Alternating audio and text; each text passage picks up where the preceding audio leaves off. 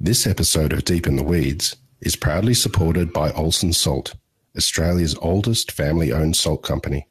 When you know you think about a dish that's made, you know the produce is grown with care, it's delivered with care, it's treated with care in the kitchen. You know it is up to the front of house to deliver it to the guest with care. You know, it's that simple. This is the Deep in the Weeds podcast. I'm Anthony Huckstep. There are people with an innate ability to deliver the magic in a restaurant, driven by a belief in what they do, inspired by those around them, and who find joy in creating memorable experiences for people.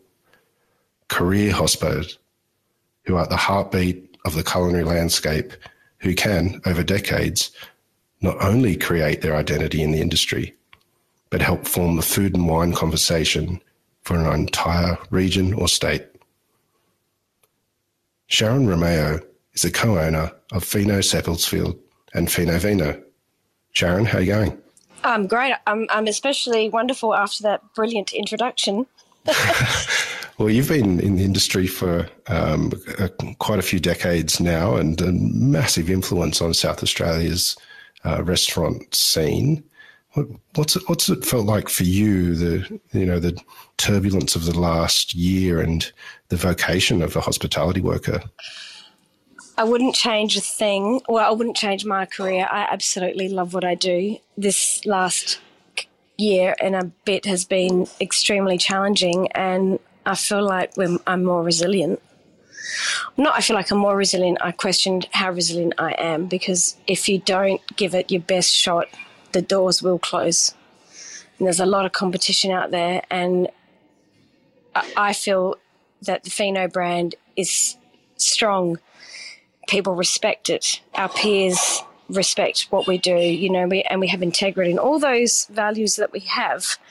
I feel like we will survive, but far out, you know, it's hard at times, you know, when you've got a, you know, especially during the the height of COVID when we had to shut down our restaurant. Uh, actually, it was this time last year, so it was around the 21st of March. Uh, we closed two venues on the same day. Most heartbreaking feeling. With you don't know, there are so many unknowns. You know, when are we going to? When and are we going to reopen? But to hold your head high and to smile in front of to customers was pretty hard when there are so many unknowns, you know. Give us a sense of um, what the situation is at the moment in South Australia. You've got a venue in the city and in uh, regional areas. Lib- liberating. it's it's pretty. We're pretty lucky here. The South Australian wine regions are flourishing. You know, the domestic tourist, interstate tourism is is at its peak. I think still. You know, I mean, we're still at the tail end of. Um, the Mad March as well. So we, the Adelaide Festival's just uh, finished last weekend. Uh, I've got one more week of the Fringe. Look, there's there's people are walking around. You know, the, my car park was full, which is a really good sign. well, you know what it is because you know for eight months it wasn't. You know, people are around. Uh, the there's this liberating feeling I think, and especially in the wine regions. You know, like Seppeltsfield's, it, it's we're, we're standing pretty strong there, which is great. You mentioned the resilience required. Do, do you think these circumstances that have happened? Do you think uh, what, what do you think so, the sort of hospitality industry that will emerge after the dust has settled on COVID? I think um, a lot of venues will relook at their business model. I think we have to um, really listen to what the customer wants. I think you know, having a recession and then a pandemic, you know, I think we have to offer value and fun. As we said at the top of the show, you've been influential for um, just over three decades in South Australia. Can you take us back to sort of where it all started and what drew you to hospitality? The kitchen table at my mum and dad's house. Pretty much Southern Italian family. Uh, we are calabrese uh, it is all about, well, you know, it was about cucina povera, which is peasant food. You know, we had my parents weren't wealthy, um, but you know the the beautiful dishes mum cooked, you know, and my, even my father, you know, we slaughtered the pig every year and we used, you know, nose to tail eating every day. Homemade tomato sauce, just the basic food, but God, memories there are so incredible for me. And so that was, pro- I mean, I would, you know, cook the family meal when I was 13 or 14 out of love. Wow. Well, because mum, d- dad was working, mum was working, and you know it would be a basic pasta sauce. Huck wasn't fancy, but it, it came very naturally to me. And my mother's and father's generosity of anyone that walked in that home, it just, yeah, I think it's innate. It's part of my DNA. When I, I'm so fortunate to own two venues, and when that door is open, it's like walking into my home. And it really is and I want I want I want that experience for a guest because you can't get that everywhere. That human connection and the love of pleasing someone. You know, even for a few hours. We can get to the incredible um, hospitality experience that you do deliver to people, and um, it's hard to put into words. You have to experience the full uh, Sharon Romeo experience in person to know what it's like. But, but can you tell us the early days before you owned these venues? This, uh, some of the um, inspirational sort of places you worked and what were really key moments in your career? Yeah. Um, oh, I actually worked. I worked a lot. I, well, I started working in hospitality to pay for my uni degree because um, had to pay for my HECS debt. So, but then I just kind of yeah fell in love with it and didn't want to leave. I wanted to be a chef uh, at one point, um, and that didn't, not that it didn't work out. I kind of, uh, there was a, a, male chef that told me at the age of 16 that I was too old to be an apprentice. Wow. I know. But, you know, I then went back to uni and did a degree and worked in front of house to pay for that. And then, you know, I, I loved it. Uh, worked in a lot of cafes, kind of Italian cafes in, in Adelaide CBD. Um, a few notable places. One was a little Italian cafe called Cibo, and I was really fortunate to work with Robbie Cardoni. And Roberto, yeah, he was kind of influential to me. He just had this beautiful, innate, hospitable manner about him and really energetic. And I don't know, he just kind of inspired me that to have fun and with customers and be yourself, I guess, and always to strive for something better. So he was kind of pivotal for me um, in my career. Other than that, um, working in wine regions, I really, really loved. Um, but that was what drew me to uh, to Fino in Willunga. Uh, but I met David Swain, at my business partner, at a beautiful little cafe on the edge of a cliff at my favourite beach where I now live at Port Willunga, called the Star of Greece it was a pretty it was a pretty mental place. It was just manic, uh, but it was just pretty magical. And David was uh, in the kitchen with Michael Ryan from Provenance, which is really random. but the food they were dishing up, you know, and it was literally squid caught on that beach, you know, like an hour before and on the plate. Like it was just so special and memorable. And I think it's the the the restaurants in regions that resonate with me because it is about place and provenance. Yeah, the sense of place is just it's just so special. You know where you are. and you celebrate that region for all that it has. You briefly mentioned Fino Willunga. Um, which you had for had for a decade. Can you can you tell us how that started and, and what it was like in the early days? Yeah, well, that was definitely my career highlight for me to open that place. Few reasons. I didn't think I was good enough to open my own venue. I met David, who knew exactly what he wanted. We met at the Star in 2000. We were so like minded. One day, just having a conversation. One day, Shaz, we should open our own place. I said, what a great idea. What we wanted to create was, was a place that we wanted to eat and drink at. That's all. Simple, our rules, no rules, what we wanted to share with others. So, when we first opened, we thought it'd be a great idea to not have a menu. Let people trust us. yeah, in 2006, that didn't work in Adelaide or South Australia. I don't. Uh, it wasn't. It wasn't a great idea. Uh, so it didn't last very long. Um, so then we we created this uh, little tiny, I don't know, menu of about eight dishes, um, but it was the most intimate restaurant. It really was, and it was all about community. You know, winemakers would walk in with bags of mandarins, duck eggs, whatever they grew that they had excess of. You know, and it was just, and that's what I love about regions. It is all about community and relationships. You know, you're seeing the winemakers, the vineyards, the producers, the growers, the farmers. You know, it's just magical. You mentioned the importance for a regional restaurant to have a sense of place. What what what, what was that for Fino Willunga?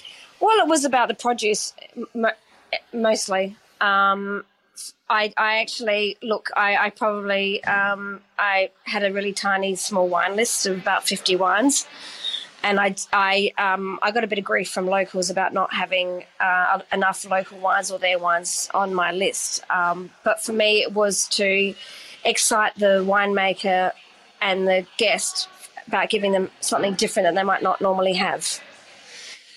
Which was great because I won three uh, best small wine lists in Australia and then three Hall of Fame. So I mean, it was I I took a risk, I guess. Um, but to have lighter style, more interesting varieties of wine, or wines with texture and skin contact. Back, you know, this is we're talking back in 2006. They're just uh, the, the, the style of wines that we chose, and we uh, David and I absolutely love sherry. That was also part of the mix. They all make sense with the food that he created. It, it, worked so beautifully. There was a synergy about what we did. You know, it's hard to replicate. You briefly mentioned that your wine lists have won many awards, and you've won many awards over your career. Tell us about your interest in wine and um, you know wines of that of um, South Australia that you that you really love. Um, I don't know how. I don't. I think I just got kind of given a wine list back in I don't know the early two thousands, and kind of had to learn, learn teach myself about it. Um, of course, now I absolutely love it. And the wines that I love to celebrate on any wine list um, I curate is uh, wines that have personality, wines that just are fresh and alive, wines that have texture, savouriness, handcrafted, you know, that tell, have their own story. Um, because, you know, we are storytellers on the floor of a restaurant, you know. And when you, you know, have a dish that has a sense of place, I think that wine should too. And and we make some stunning wines in Australia and South Australia, of course. So it's it's always um, a pleasure to celebrate what we do. Um, and always, you know, I think with wine especially in the CBD, you know, we have to have a point of difference as a venue, you know, to, to offer a different drink or beverage experience. It's really important, or as you know what makes you what makes you stand out from the rest. There's so much competition and so much choice out there.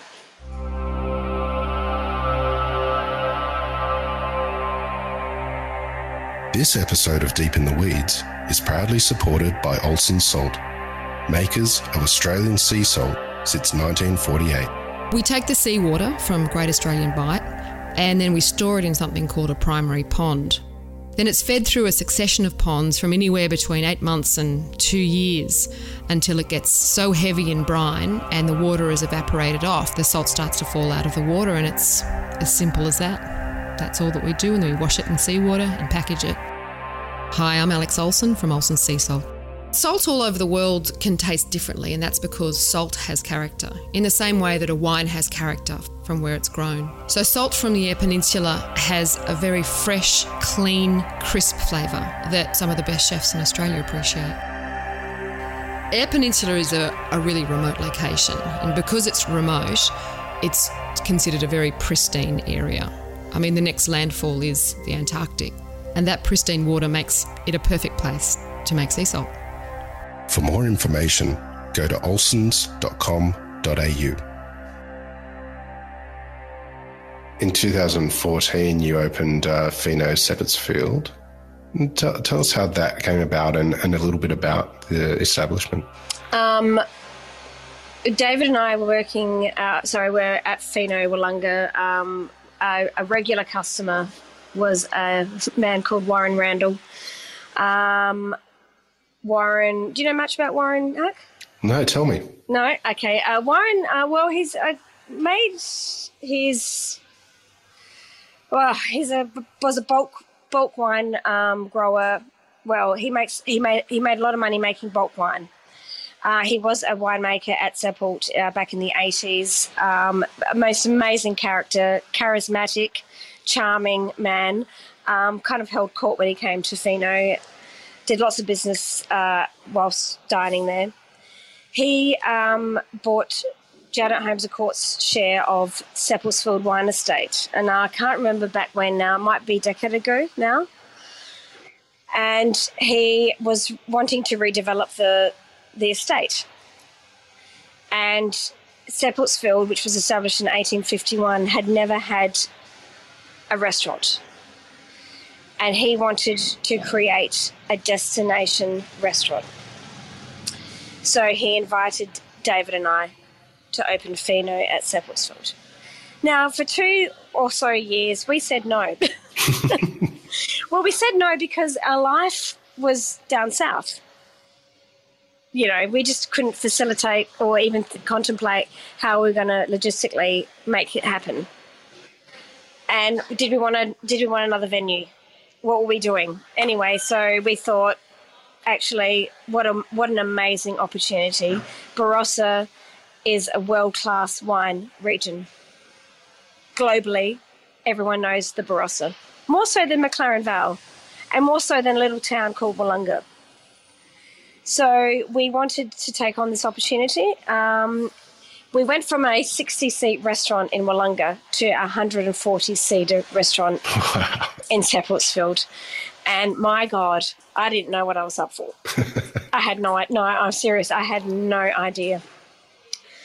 So um, David stayed in Willunga cooking. I went to set it up um, and kind of lived out of a suitcase for about four years did four days on and then came back uh, to my life in uh, Port Willunga so uh, for three nights. So it was pretty disruptive, to be honest.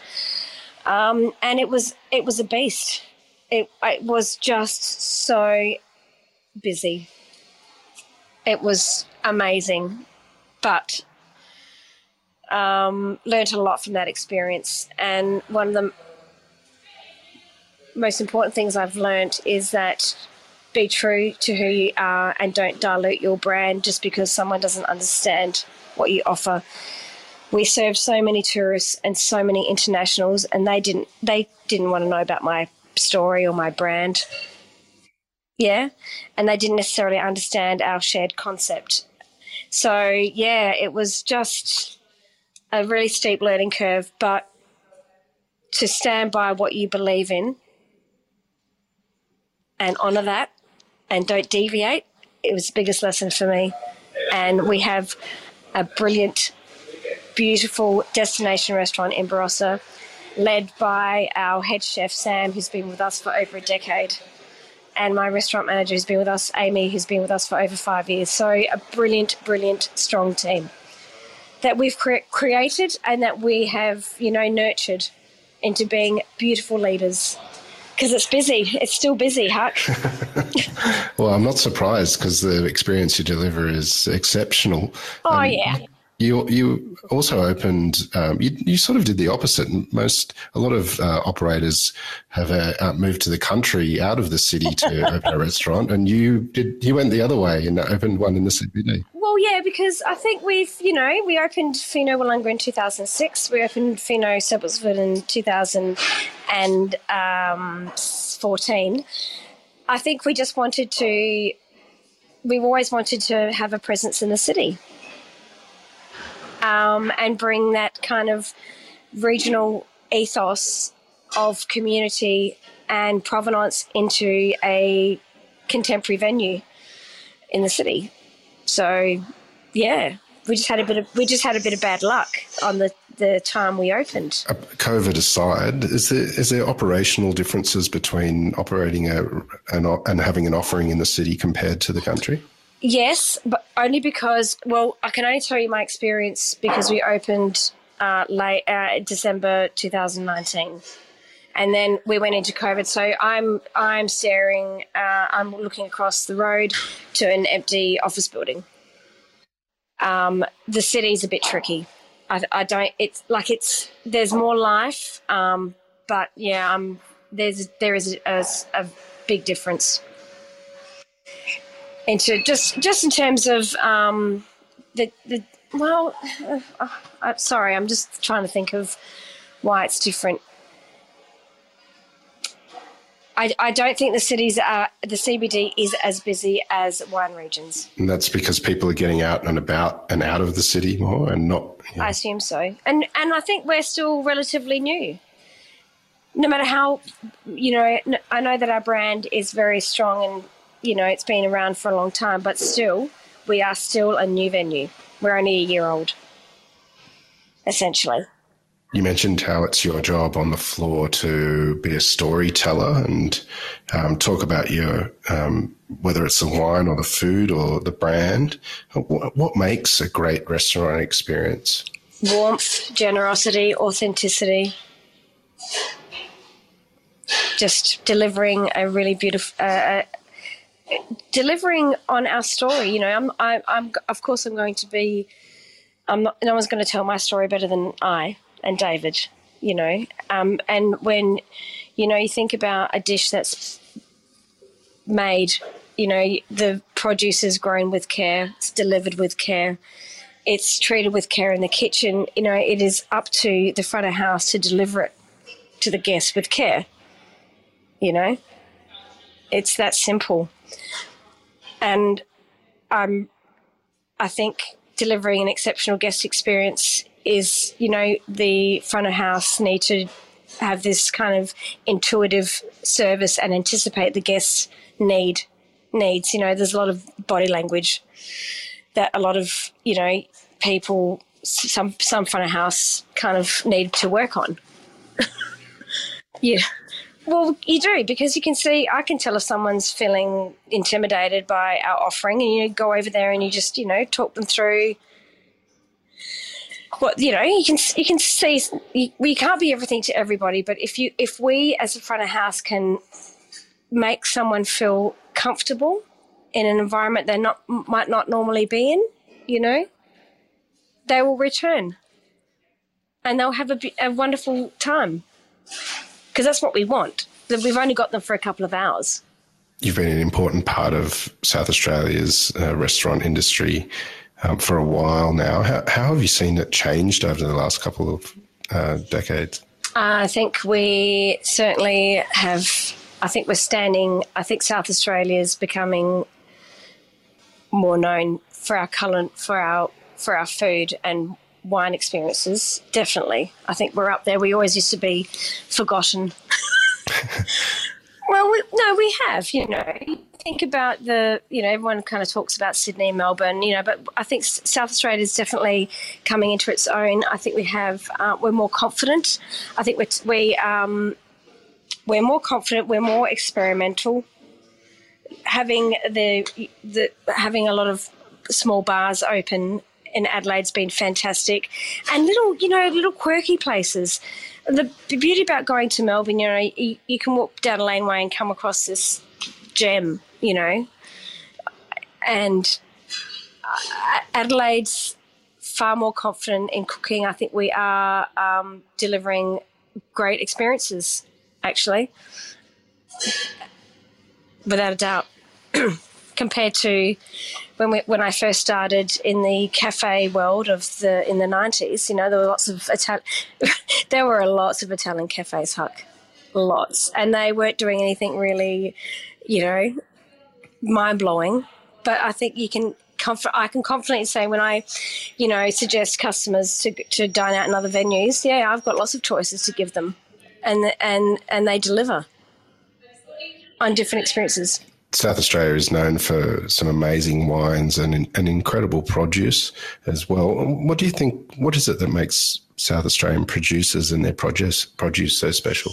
Well, our environment, maybe. Um, well, definitely the environment uh, I think we have the most amazing coastline from Port, from the whole Spencer Gulf, Port Lincoln, you know, th- right through down south. You know, the, the the amount, the bounty of amount of seafood we have, and we're getting more of it too since um, less is being exported.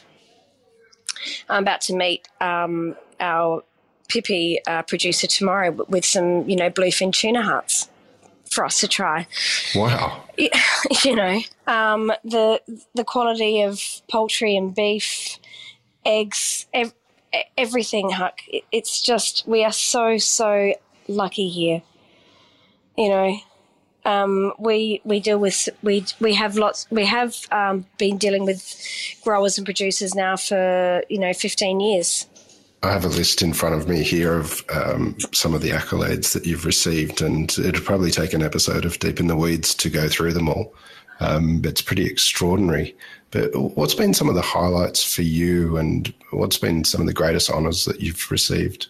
Oh well, winning my first little small wine list um, was list award was my one of my biggest, only because um, one of the gourmet traveller wine judges, Peter Forrestal, came into Fino Willunga and, you know, I just gave him my little A4 piece of paper as a wine list. And he's like, Sharon, I said, yes, Peter. You should submit this to a wine list award. I said, what wine list? You know, I didn't even know they were there. What wine list award? This is, I'm just this little restaurant in Willunga, South Australia that probably no one knows about. So, yeah, to be recognised for writing a really small wine list was probably one of my highest. Uh, but also to be recognised for my service, you know, um, every award there's, there's, you know, they all mean a lot to me. Huck, every single award, no matter where, whether it was from the advertiser in South Australia or to best restaurant manager in Australia with women in business awards, you know, they all have the same I have the same emotion. I'm so p- proud of my achievements to be recognized as someone who absolutely loves what they do. So yeah, there's no there's there's no favorite little trophy. yeah.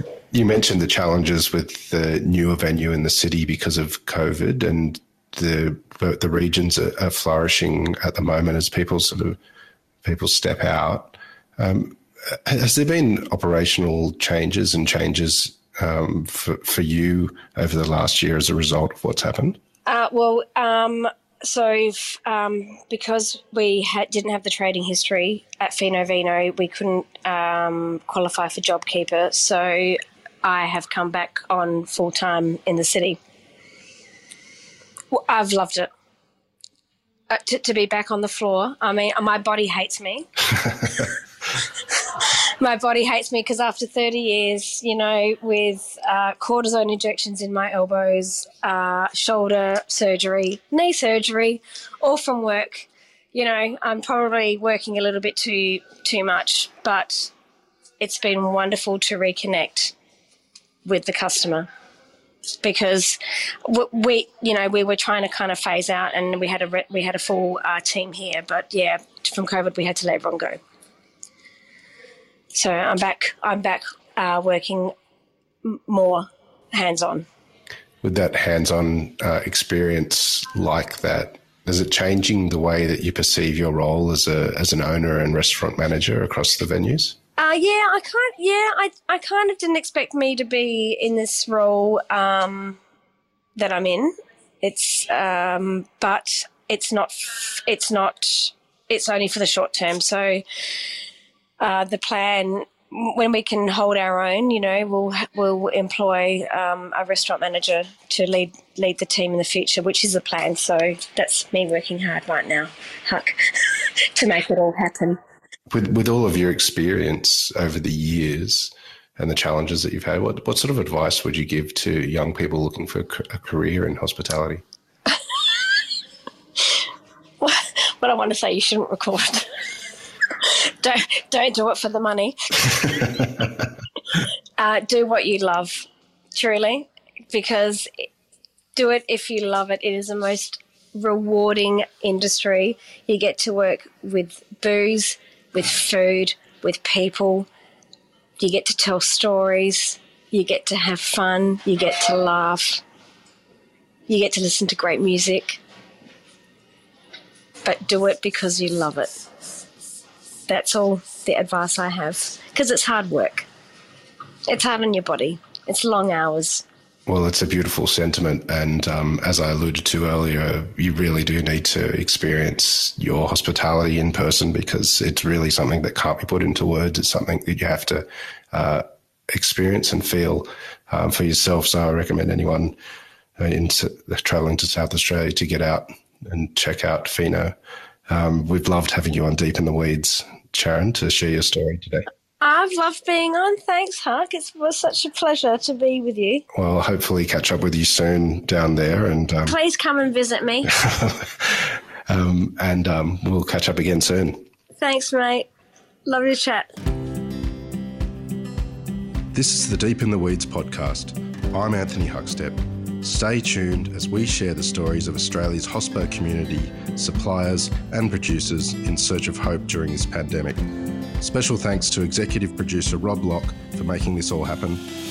Follow us on Instagram at Deep in the Weeds Podcast or email us at podcast at deepintheweeds.com.au. Stay safe and be well.